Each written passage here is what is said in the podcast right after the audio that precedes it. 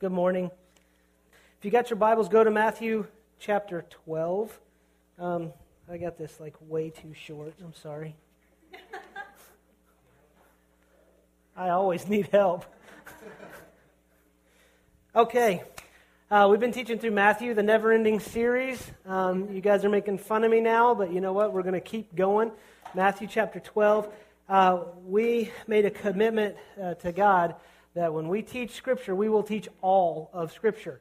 Um, and we're not going to shy away from it. We're not going to dance around subjects. We're going to speak truth, talk truth, uh, engage truth. Um, we're going to do it in love. And uh, so this morning we're talking about sin. And um, I'm excited because actually, my hope by the end of this message is you will not uh, do anything but understand how good God is. And so that's where we're going to track with this. I've got this beautiful prop from the courtyard.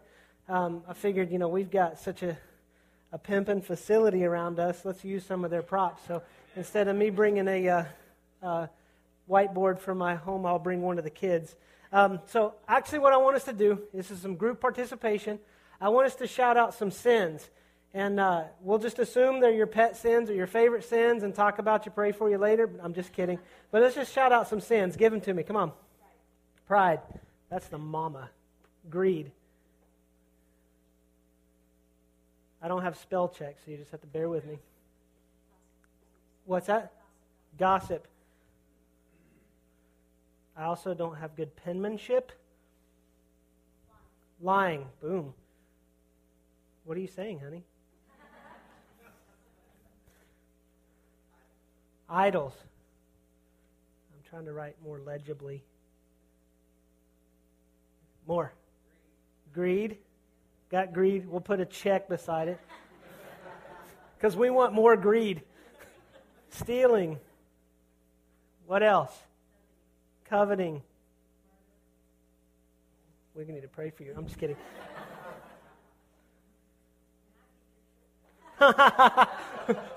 uh, we do background checks, by the way, so she's clear. Anything else? What? Revenge? Lust? Yeah, no man ever deals with that. Or woman. We'll just say, I got called out in the first service. They said lust. I made a joke about men. Yes, women deal with it. But the joke in the first service is, you know, not many women will look at men's bodies and, and deal with lust because men are built like Jeeps. We're built for function and, you know, we got storage pockets and enough said. Anything else? Gluttony. Is that because you're seeing my profile here? I look like Alfred Hitchcock. Okay, we'll stop there because now I'm convicted. You hit home. Um, what of these sins, how many of these sins will God forgive? All of them. How many times will He forgive them? Every time.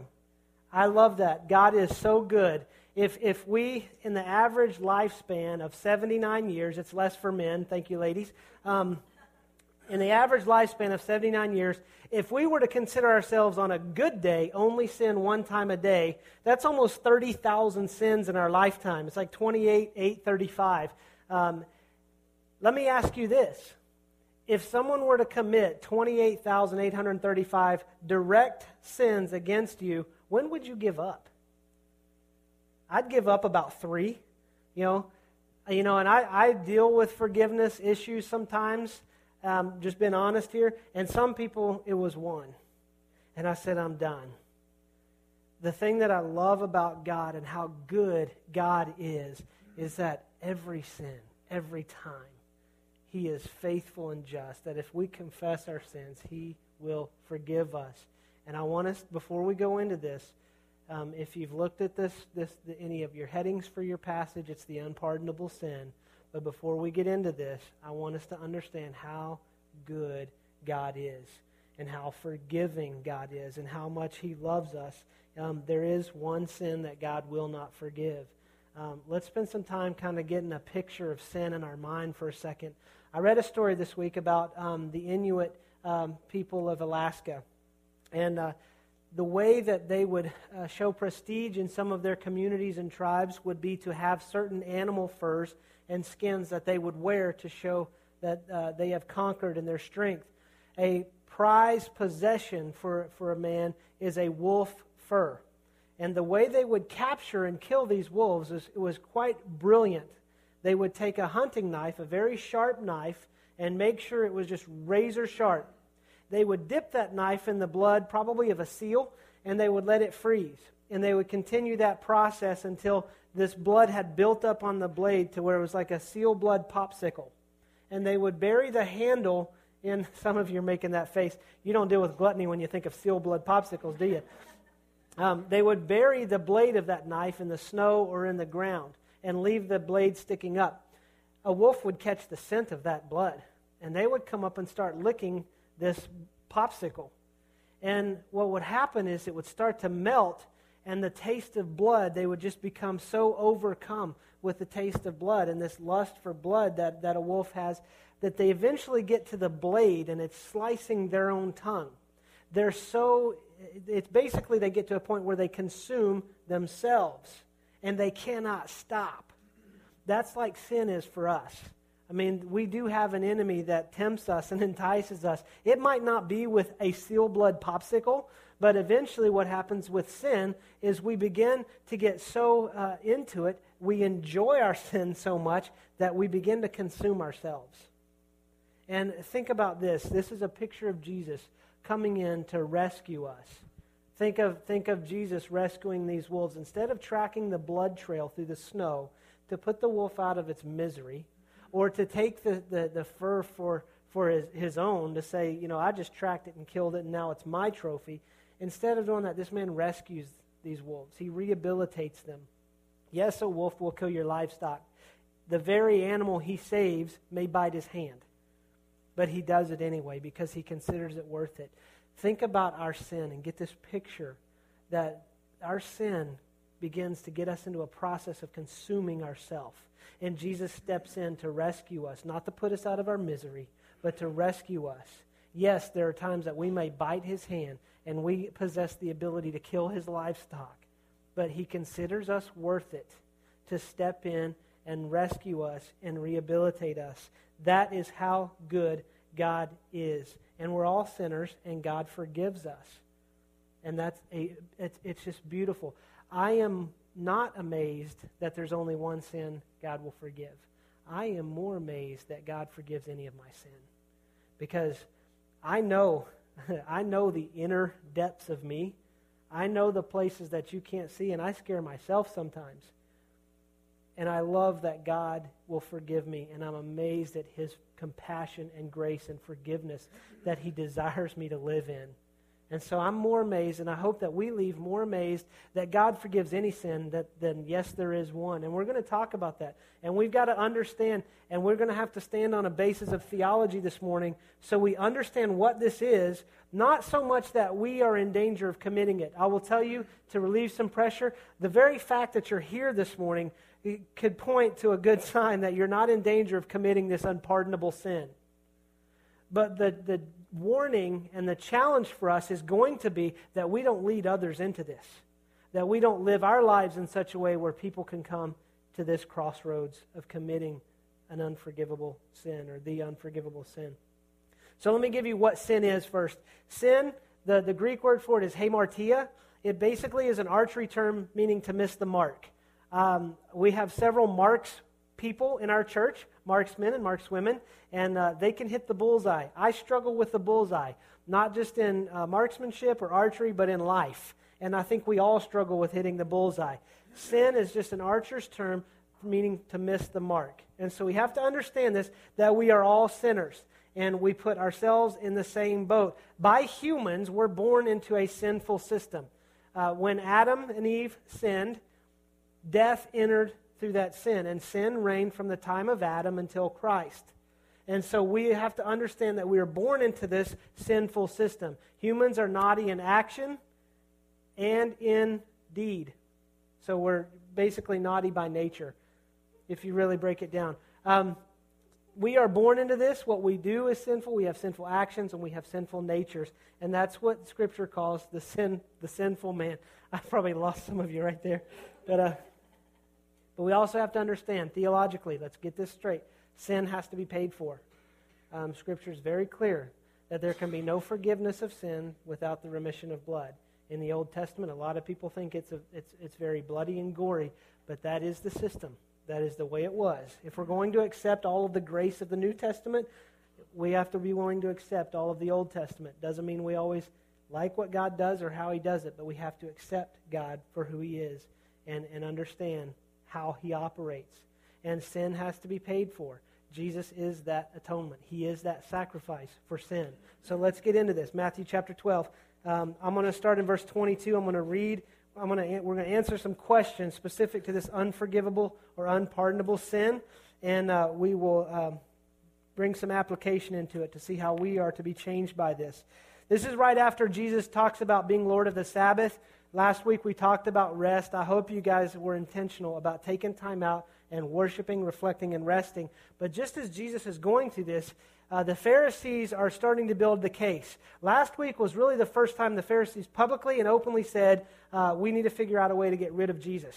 He's costing us money, he's costing us our uh, comfort, and it's, it's time. We're going to have to enact a plan. And they're watching Jesus from, a, from the side, and here's what's going on. Um, then they brought him a demon possessed man. They brought Jesus a demon possessed man who was blind and mute. Jesus healed him so that he could both talk and see. Uh, here's one thing I love about Jesus it just says he healed him. Jesus could say the word go, and the demons went. I was studying this week. There's one man who, who on his wedding night, cast a demon out of his wife um, by making the demon smell a fish liver and a heart. Um, my, mind, my mind picture goes nuts in that. You think about a wedding night, you know, she comes out of the bathroom with lingerie on, and he's got liver and a heart, and she's like, What's that about, honey? Uh, you'll see. Um, but there was a lot of hype around uh, this uh, idea of casting out demons. There was another man who cast out a demon by taking his signet ring. A signet ring is basically like a signature stamp for that household, and he put some roots on it, and he put the roots up the guy's nose. I couldn't do that um, puts the roots up the guy's nose, and then he casts out the demon, and he tells him to go overturn a cup of water to show that it's, it's done. And so he does. The man goes and overturns a cup of water, and he says, See, he obeys me. He listens to me. There was a lot of hype built around casting out of demons in this time. Um, both in the Jewish culture and, and in the non Jewish culture, there was hype around it. Jesus, Jesus would just say, Go. I mean, at the name of Jesus, they would go. And it, I love that. And so he tells the demon, Go. The man could both talk and see. All the people were astonished and said, Could this be the son of David? But when the Pharisees heard this, they said, It is only by Beelzebub, which is the prince of demons, that this fellow drives out demons. Jesus knew their thoughts and said to them, Every kingdom divided against itself will be ruined, and every city or household divided against itself will not stand. He's starting to, to refute their argument. If Satan drives out Satan, he is divided against himself. How then can his kingdom stand? And if I drive out demons by Beelzebub, by whom do your people drive them out? So then, they will be your judges. But if I, if I drive out demons by the Spirit of God, then the kingdom of God has come upon you. Let me give you another argument. Or again, how can anyone enter a strong man's house and carry off his possessions unless he first ties up the strong man? Then he can rob his house. What Jesus is saying, I can't break into someone's house and take their possessions without first tying up the man of the house. Jesus is acknowledging Satan has a kingdom, and in order for me to take what Satan's, I've got to tie up Satan. So Jesus is, and remember in Matthew when he was led into the desert and he was tempted, and he overcame all of the temptations of Satan. Jesus has defeated Satan. Jesus has authority and power over Satan. And he says, Why would I, if I work for Satan, go in and take what's already Satan's? It doesn't make sense. Your argument is futile. It's ridiculous. If, if I'm trying to do this to defeat Satan, we're counterproductive and it's not going to happen. Then Jesus goes on to say, He who is not with me is against me, and he who does not gather with me scatters. And so I tell you, every sin and blasphemy will be forgiven men, but the blasphemy against the Holy Spirit will not be forgiven. Anyone who speaks a word against the Son of Man will be forgiven, But anyone who speaks against the Holy Spirit will not be forgiven, either in this age or, or in the age to come. Let me kind of stop there. We'll come back to 33 in just a second. But let me stop there and understand this. What he's saying is there is a sin that God will not forgive. And he goes in to explain what this sin is. And, and this whole idea of forgiveness. I mean, he says, You can speak against me, but you speak against the Holy Spirit, and it's not forgivable. And what I love about God is that his forgiveness, his forgiveness and his pardons are absolute and permanent. Likewise, his judgments are absolute and permanent. If I'm going to accept that God is, is just and that he will pardon my sin and that, that he will give grace, I also have to accept that in God's justness or justice, that he has judgments that are equally permanent and irreversible. Have you ever told someone you wouldn't forgive them? I mean, someone that does something, you're like, I will never forgive you. Uh, it, it just, it sounds mean. I've said that to someone. But you know what? My defenses can come down, and, and situations and life circumstances can change. I can experience grace. I can have a change of heart. And that person, I then have the capacity to forgive them. When God says it's done, it's done. And at the cross, when Jesus said it's finished, forgiveness is finished. And we have to understand this about God. God is never neutral on sin. So let's talk about this unforgivable sin. Um, in your notes, and I want you to keep your notes because this is good study.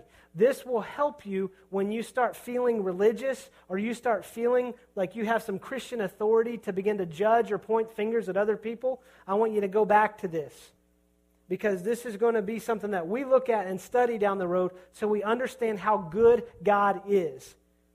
And it'll also point to how bad we are.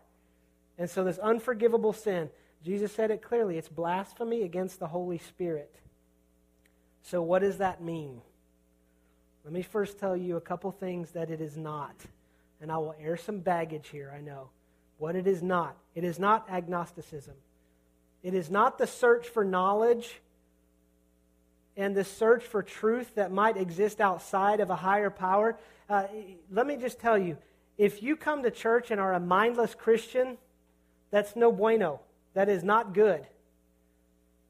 I almost think it's better to be a mindful unbeliever than a mindless Christian.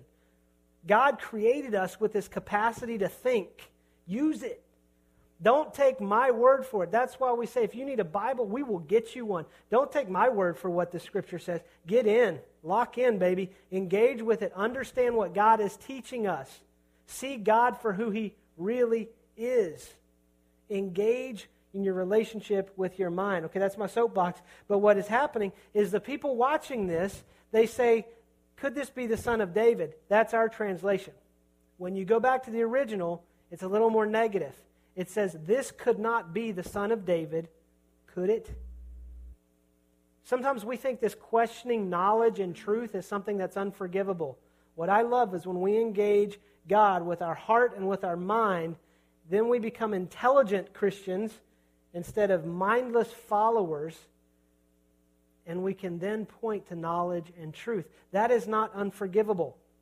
The search for for wisdom and knowledge and truth outside of God is not unforgivable. If that's you, then, then come on, lock in with us. Engage Scripture with your head and let God start to work on your heart. I can't make you believe. It's not anything that I can manipulate. If I do, I shouldn't be here anyway. But lock in with us, walk with us, and let God work on the heart. And let's help you engage with your head. And so that is not it. The other thing, atheism is not the unforgivable sin the belief that there is no God can be reversible. I mean, think about it. At some point, I, am I'll say me, I don't know if you've been there, at some point in my life, I have come to the conclusion that could there be a God? And I have doubts. I have questions.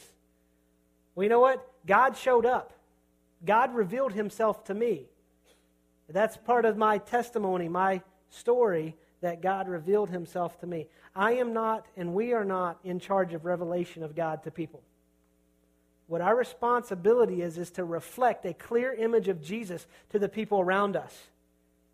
and let God deal with the revelation. Let God deal with how He's going to reveal Himself to the people.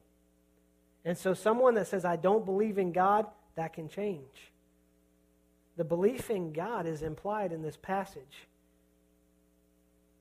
If, if you're going to believe that there, there's Satan and he has power, then really by default you're believing that there is a God. You're not going to believe in all of the evil and think there's not the offset of good to balance that. Here's one that's going to get, um, might get me some emails, but I'm going to say it. I grew up in a, uh, I grew up in a very charismatic system, and I grew up um, with, uh, in some cases, an understanding that questioning spiritual experiences could be blasphemy against the Holy Spirit. Let me just say that is not true. I, I would think it's probably worse if you don't question spiritual experiences. I mean, I, I grew up and, you know, um, if you know anything uh, about uh, the charismatic or Pentecostal church, I, I grew up in one. Um, I mean, it's raising hands, speaking in tongues. You know, there could be times of crazy worship. I used to invite a friend, and he'd go, I'll bring my tennis shoes. And I'd be like, what? what? He goes, Well, I want to be jumping pews. I want to be comfortable. And I'm just thinking, wow, um, okay. And I have seen the Holy Spirit get a hold of people. And I hope the Holy Spirit gets a hold of you. I've seen people fall down. And, and I've seen people speaking in tongues. I've seen the Holy Spirit take a hold of someone. And, and I had questions about that. And I had some fear that if I questioned that, I might be grieving or blaspheming the Holy Spirit. And so I was scared to question spiritual experiences. Let me tell you something. I now have the freedom to question Him. The Holy Spirit can handle a question. Okay? When you see something going on, if you're unclear, question it. Because the Holy Spirit's going to make Jesus very clear. And so that is not an unforgivable sin. You are not in danger of blaspheming the Holy Spirit if you question spiritual experiences. If you really break it down, you're not even questioning the Holy Spirit in those cases. You're questioning the person. And so we got to be free to ask questions and engage in that way. Um, it is not refusing to believe in Jesus. Now, I do believe, and Scripture is very clear, that if you do not believe in Jesus, you will go to the opposite of up. But refusal to believe that Jesus is God and confess with your mouth and believe in your heart that Jesus is Lord is not the unforgivable sin. And by the way, as Jesus is talking in this, it doesn't even say that the Pharisees committed this sin. It says they were dangerously close. Jesus is warning them He's saying, You're about to step in some territory you don't want to be. You're about to get some stuff on your shoes that's not going to come off. And so he's given them a warning. So, what is this? What is blaspheming the Holy Spirit? Here's a great definition that I want to share with you it is to attribute the work of the Holy Spirit to the power of Satan in the face of undeniable evidence to the contrary.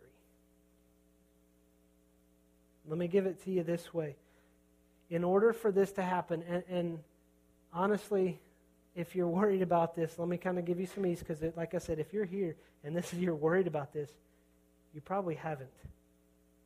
But in order to commit blasphemy against the Holy Spirit, you first have to believe in God. The people in this passage, they acknowledge the presence of Satan and they believe in God. The second is you have to see Jesus for who he really is. Some scholars will argue that, that in our present day, this isn't a scenario or situation because uh, this was spoken to a group of Pharisees that Jesus is having interaction with, that Matthew and, in, and also in the Gospel of Mark, that they give an account for. I don't want to chance that, but you have to see Jesus for who he really is. I don't mean, and you've heard me soapbox it, I don't mean the fake plastic Jesus that we push that comes with you know the the automatic windows and the heat seaters and all that. I'm talking about Jesus for who he really is. And then after a belief in God, seeing Jesus for who he really is, here's where the sin is committed. It is something that you not only say that in light of everything I see, my belief in God and the work of Jesus with the power of the Holy Spirit, I don't believe Jesus is God. I actually believe he's Satan. And so what you're doing is saying the power and work of the Holy Spirit is not God, but actually Satan. That's unforgivable. That is this blasphemy against the Holy Spirit. Now, some people say, well, well how, how is that unforgivable? Track with me on this. If, if, you know, the Holy Spirit, and why the Holy Spirit? Because Jesus said if you blaspheme against the Son of Man, against Jesus, that can be forgiven. But why, if we blaspheme against the Holy Spirit, that is not forgivable? Let me give you this. Because the Holy Spirit is a part of the Trinity. We believe in the Trinity. It is one person, three essence. So you have God the Father, the Son, who is Jesus, and the Holy Spirit. The Holy Spirit was given to us, and if you want to read the history in the book of Acts, chapter 2, when Jesus ascended, the Holy Spirit descended. Jesus said, I will send my Spirit. I will send the counselor who is better that he comes when I go. And that is part of the Trinity. So, why this, if we blaspheme against the Holy Spirit, is unforgivable? Think about it. God the Father draws us in relationship, He leads us and is our Father. Jesus provides the repentance, He provides the way to repentance through the cross. He is the atonement for the sacrifice required. The Holy Spirit is who brings conviction in our life and also brings repentance when we turn. Let me, let me help you understand. When we are dealing and caught up in these sins, the Holy Spirit brings conviction, brings that to light in your life. And confession means, God, I agree. I made the joke that about 2 o'clock this afternoon, I'm going to be feeling a little convicted about this. And all that means is to say, God, you're right. But then God desires me to change this and then repent. Repent means to turn. Whereas the Holy Spirit says, check it right here. And I say, you're right. And then repentance means I turn from that sin. I begin to have a, a mind, mind shift and change how I live. And the Holy Spirit is the power that makes that happen. If I believe the Holy Spirit is Satan, do you think I'm going to turn to him? No.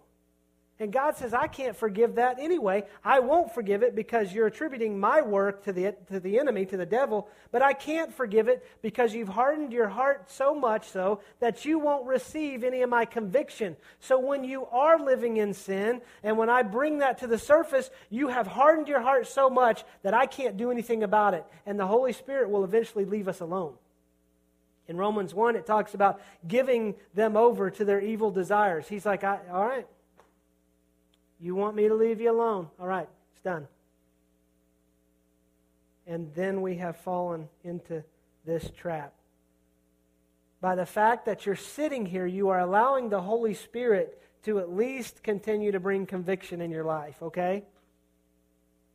And the Holy Spirit always points to Jesus, who does provide the atonement through the blood shed on the cross and through his resurrection, he defeated the enemy, he defeated sin, he defeated death. And if you have placed your hope and faith in that, then the Holy Spirit has come in and regenerated you. And you're not in danger now of committing this sin because you're still sensitive to letting the Holy Spirit lead you. But we have to make sure that we don't push other people that when the power of the Holy Spirit is at work in our life, that they attribute it to God and not Satan. That comes with a responsibility. There's a warning in Matthew 33 through 37. Um, I'll, I'll, read that for you here real quick. Um, it says, Make a tree good, and its fruit will be good. Make a tree bad, and its fruit will be bad. For a tree is recognized by its fruit. You brood of vipers. I love that. He's, he's quoting John when he said, You brood of vipers. But where did that come from? Jesus ain't no sissy. It came from Genesis, man, when Satan entered the garden as a snake. And he's saying, You think I'm the devil? You think the power I'm driving out these demons is from the devil? You snakes. You sons of Satan. He's no sissy. I said last week he knows when to engage and when to withdraw. He chose right there to engage. Oh, yes. Gloves came off. You brood of vipers, how can you say how can you who are evil say anything good? Ouch. For out of the overflow of the heart the mouth speaks. The good man brings good things out of the good stored up in him, and the evil man brings evil things out of the evil stored up in him. But I tell you that men will have to give account on the day of judgment for every careless word they have spoken. For by your words you will be acquitted, and by your words you will be condemned. The warning here is be very careful about your words. He's saying, Jesus is saying, you're going to give an account for the careless words that you give. How much more about the careful words? I mean, a good majority of my week goes into prayerfully putting words together on teaching God's word and his scripture so that we walk away changed. So you don't walk away living the life Matt wants you to live. You walk away living the life God has created you to live. Living the life that Jesus had, had suffered and endured the cross so that you can live. There's some weight with that.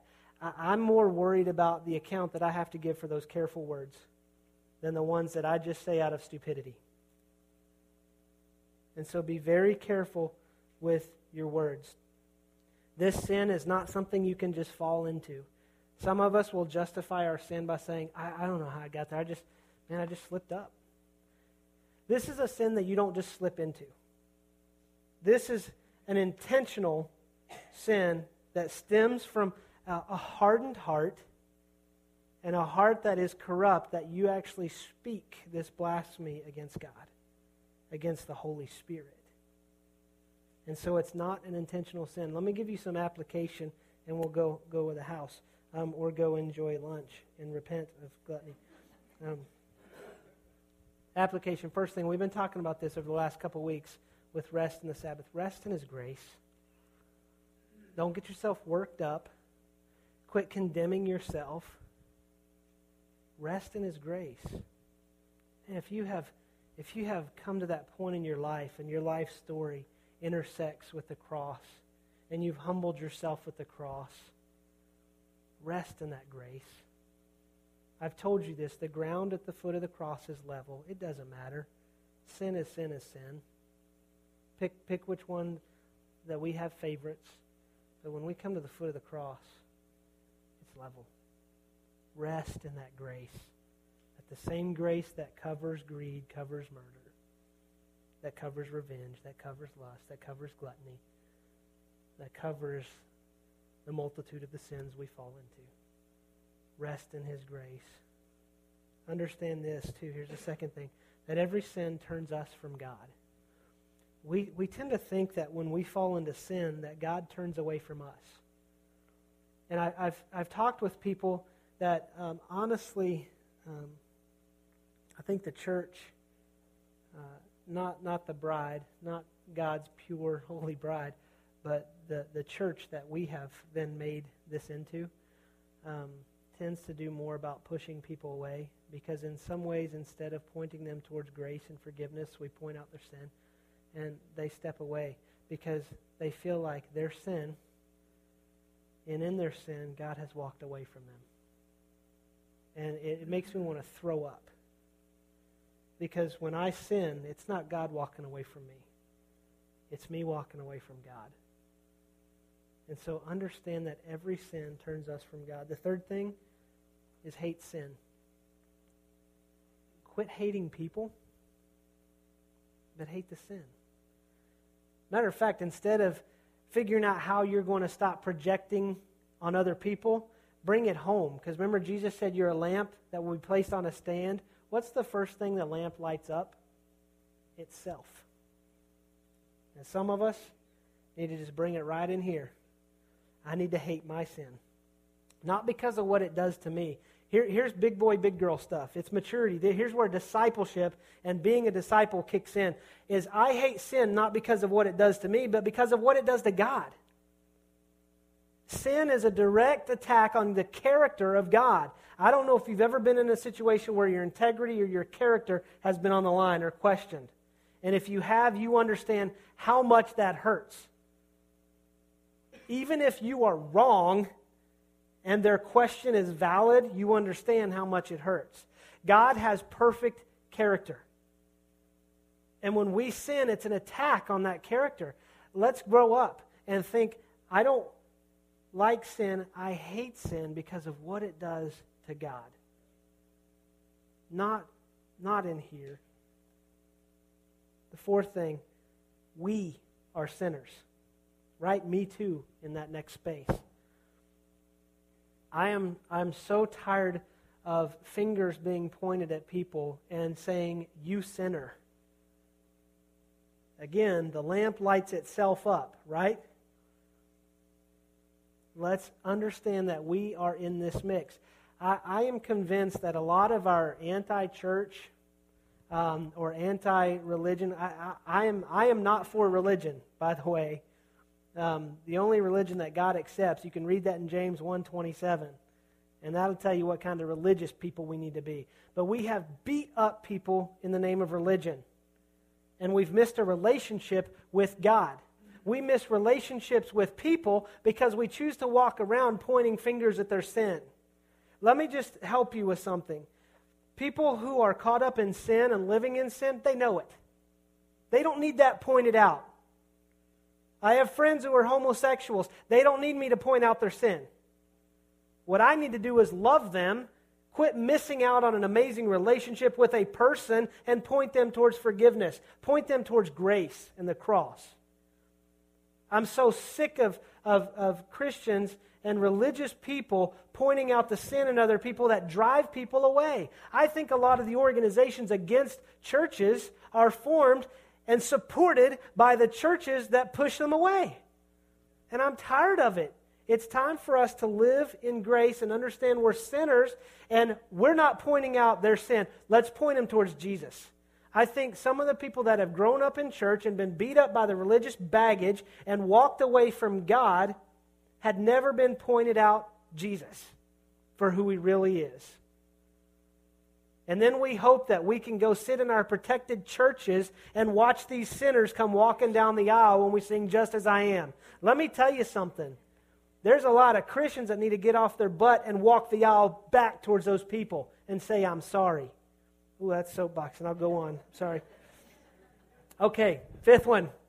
Believe in your heart Jesus is Lord. That's Romans 10. See, here's the thing about, about this sin it's an issue of the heart. God is concerned with our heart. Out of the abundance of our heart, the mouth speaks if my you know, Tuesday morning, tomorrow's a holiday, but Tuesday morning when you hit 820 traffic, God bless you. And that person cuts you off and you spew the encouragement and you wave to them in support of being number one. I heard one say, they gave me the peace sign, but only half of the peace. They said, Here's your half of the piece. That person didn't, didn't put that in you, that was already there. They just drew it out. And what happens is when we believe that Jesus is Lord and we confess that with our mouth, we're speaking out of the overflow of our heart. Let me, let me, uh, let me read to you Romans 10, just so we can kind of rest in that. My pages are stuck together a little bit. When we launched the church, Heather bought me a new Bible, and we've been in Matthew so long that. Okay, Romans 10 9, that if you confess with your mouth Jesus is Lord and believe in your heart that God raised him from the dead, you will be saved. For it is with your heart that you believe and are justified, and it is with your mouth that you confess and are saved. Too many times we think these are magic words, that this is the chant to become a Christ follower or the chant to justify our sin, and it's not. You see, I can't make you believe. You can't say, I'm going to believe in Jesus and confess him as Lord so that my wife will think I've turned over a new leaf and perhaps save the marriage. You can't do it so that the people at work will accept you in a different circle. It's nothing we can manipulate or manufacture. It comes from the heart. And see, I think as we live our life and we reflect who Jesus really is, then that opens the opportunity for God to reveal himself to that person. And so it's all what the Holy Spirit is doing in your heart. And in a minute, I, you know, I just feel compelled to do this. In a minute, we're going to pray, and I'm, I'm going to lead that prayer. But if God is not working on your heart, you can't conjure this up. If it's something that you desire but God hasn't worked on your heart, man, walk with us.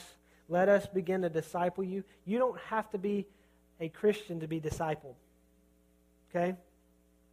But walk with us as we follow Christ so that you can see him revealed. And, and for a lot of us in this room, you know, we need to open ourselves up to some of the conviction of the Holy Spirit. And I'm, I'm throwing myself in this mix here, me too. Because I've got sin that's my, you know, I call it pet sin. And the conviction of the Holy Spirit isn't to just point it out so that, I rec- that I'll realize how good grace is because I can go on sinning and the Holy Spirit's covering that for me. No. He's pointed out so that I can repent and I can turn from it and I can change. So that when people see me live life, they see not my integrity, not my character, but they see the character of God. So that they are drawn to something. Let's focus on that. And when we come together, we come together reflecting the character of God as a church.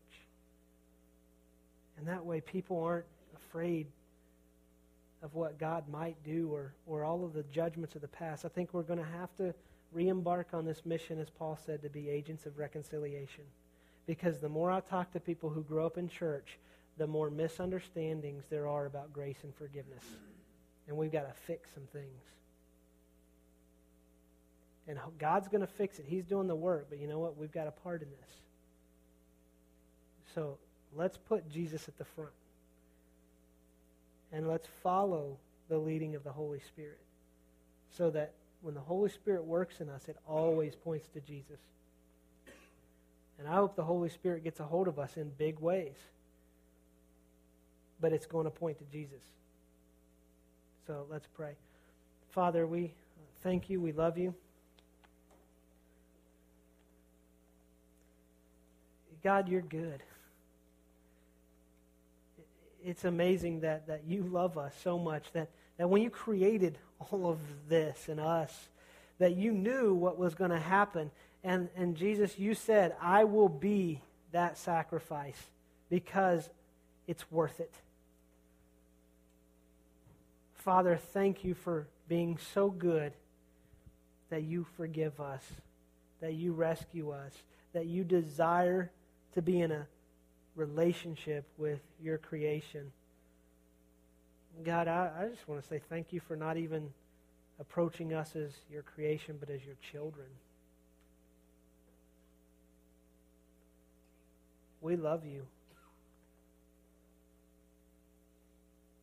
Holy Spirit, we ask that as you kind of move and work on us today, um, I pray that we have believed in our heart and we do hold that belief in our heart and we can say with our mouth out of the abundance of our heart that Jesus is Lord. That we can engage with our mind and our heart. And God, if there's anyone in this room where, where maybe the Holy Spirit has been working on them, I'm going to I'm going to pray this.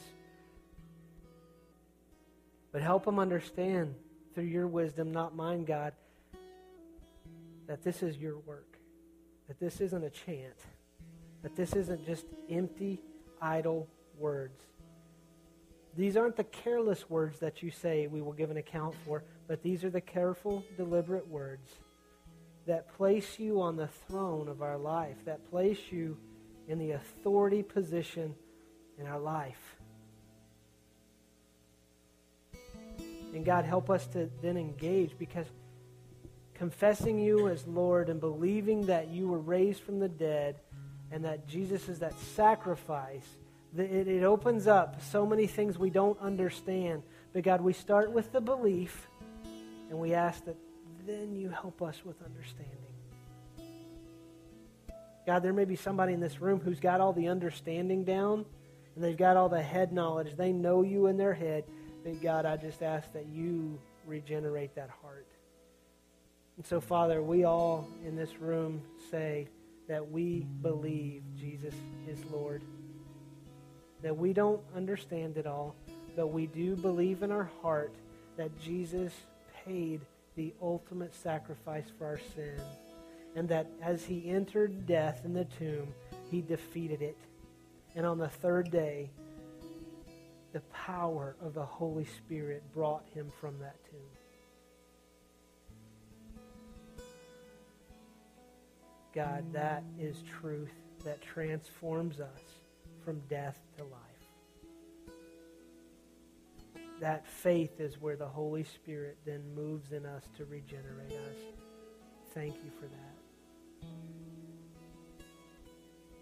God, for some of us that have been walking with you and, and, and believing in our hearts and confessing with our mouth has just become something that is just old hat. Father, may we never take for granted the sacrifice of Jesus. Help us remember that every time we sin, Jesus has to pay for that. Holy Spirit, we welcome you into our, our life, in our heart, and in our mind. And we pray as David did search our heart, God. And as you convict us, give us the courage to humble ourselves before you so that we can agree on the sin that you are pointing out and we can repent of that and turn and live the way you've created us to live. God, help us to be a true reflection of Jesus, a true reflection of grace, forgiveness, mercy, and love. God, rescue us from ourselves when we're feeling judgmental towards others. Keep us from being judgmental to make ourselves feel better, but let us humble ourselves under the power of the Holy Spirit. God, in the way we live our life, may we never give someone the opportunity to attribute the work that you're doing in our life to the power of the devil. Father, we love you. We thank you for drawing us in. Jesus, we thank you for the cross. We thank you that for the joy set before it, you endured that pain so that we can have this relationship. And Holy Spirit, we love you.